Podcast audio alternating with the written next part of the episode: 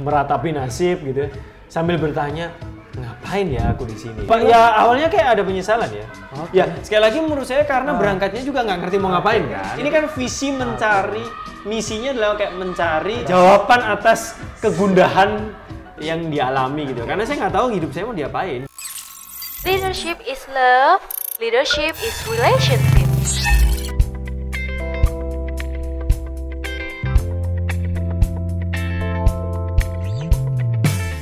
Setelah satu tahun berikutnya setelah bekerja lulus satu tahun bekerja saya memutuskan untuk kuliah kembali untuk uh, studi lanjut nah di situ tuh bener-bener prosesnya mulai mulai um, apa ya kalau bisa dibilang menemukan Oke. menemukan melalui perjalanan hidup sampai menemukan kira oh ini tuh yang yang pingin aku lakuin di dalam hidup Sesulit apa sih?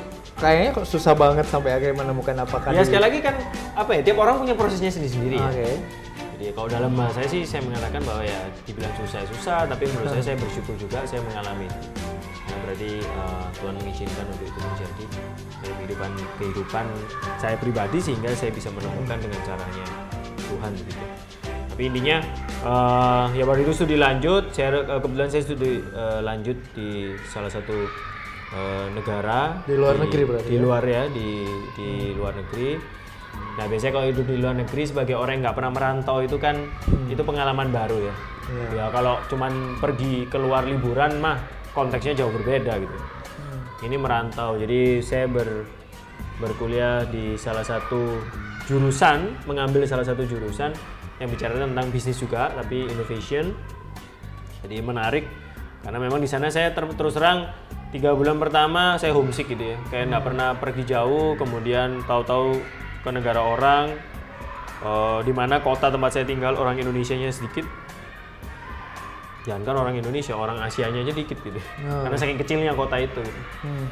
Uh, kemudian ya di sana uh, ya layaknya orang berkuliah kemudian tiga bulan pertama homesick kerjanya cuman meratapi nasib gitu ya, sambil bertanya ngapain ya aku di sini ya saya kayak Kayak ada penyesalan gitu? ya pak ya awalnya kayak ada penyesalan ya Oke. ya sekali lagi menurut saya karena berangkatnya juga nggak ngerti mau ngapain kan Jadi- ini kan ini kan visi mencari misinya adalah kayak mencari Jawaban Ah, atas- jawaban atas kegundahan yang dialami gitu. Karena saya nggak tahu hidup saya mau diapain gitu. Kayak bakal mau Iya, ke mana? nggak- ah, mau ke mana? Jadi akhirnya makin desperate kan. Kayak di sana tiga bulan kayak wah jangan-jangan salah nih kayak salah ngambil keputusan nih ini berangkat ke studi ini hal yang ngapain meninggalkan segala dan kenyamanan yang ada gitu ya mau ngomong susah karena harus bahasa lain kayak gitu temen jarang gitu loh akhirnya eh, singkat cerita setelah tiga bulan, 4 bulan, lima bulan. Nah, masuk semester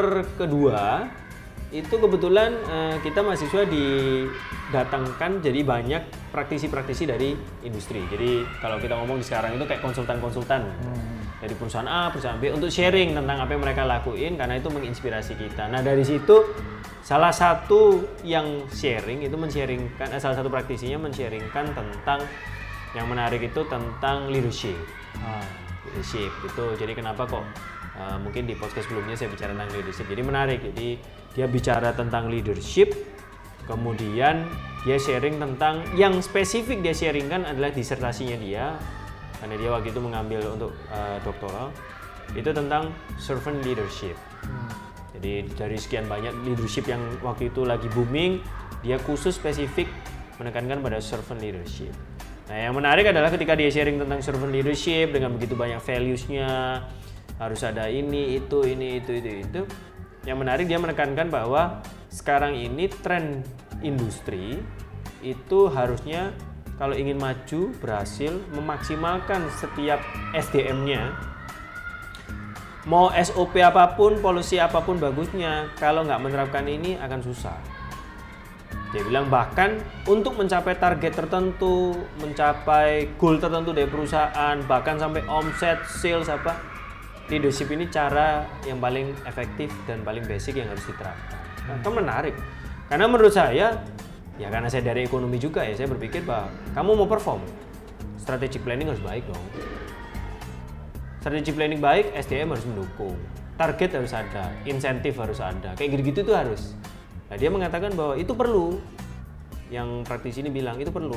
Tapi kalau secara leadershipmu nggak baik, itu nggak akan jalan. Kalaupun jalan temporary, Hmm. tiga bulan enam bulan hilang. Tiga bulan enam bulan. Nah, kamu pingin kan performance itu kan stabil, konsisten, Iya, iya. bahkan konsisten naik gitu. Ya. Nah akhirnya dari situ saya tertarik, ah masih servant leadership ini, Hmm. gitu loh.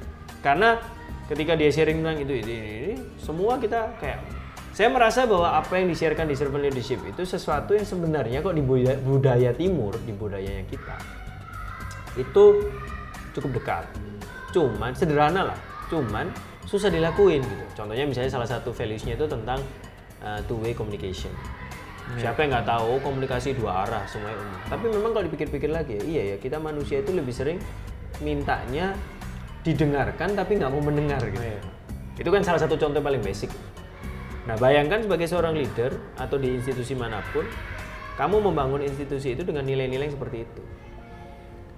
Bagaimana kamu memvalue individual keunikan setiap pekerja atau setiap SDM. Jadi setiap orang itu bagaikan kepingan puzzle yang unik.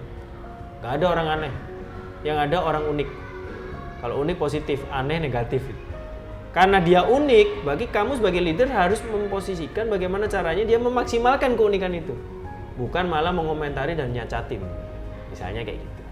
Nah, hal-hal seperti itu itu yang yang terjadi sampai akhirnya karena saya mempelajari karena tertarik. Nah, di situlah saya belajar tentang banyak tentang leadership dan terus terang yang mau eh, kalau misalnya yang selama ini terjadi di Dharma Mulia, kita mencoba menerapkan eh, modifikasi dari servant leadership itu yang kita namakan servant empowered leadership. Jadi basisnya servant leadership menekankan pada involvement and empowerment dari humannya itu sih jadi kurang lebihnya kurang lebihnya sih waktu itu waktu itu cerita awalnya itu begitu sampai akhirnya dari proses itu selama kurang lebih karena itu saya riset di situ baca banyak buku di situ mengalami banyak kejadian sampai akhirnya saya merasa bahwa oh ini. Collab. Collaborative Laboratory. Powered by Dharma Mulia Christian School, Surabaya.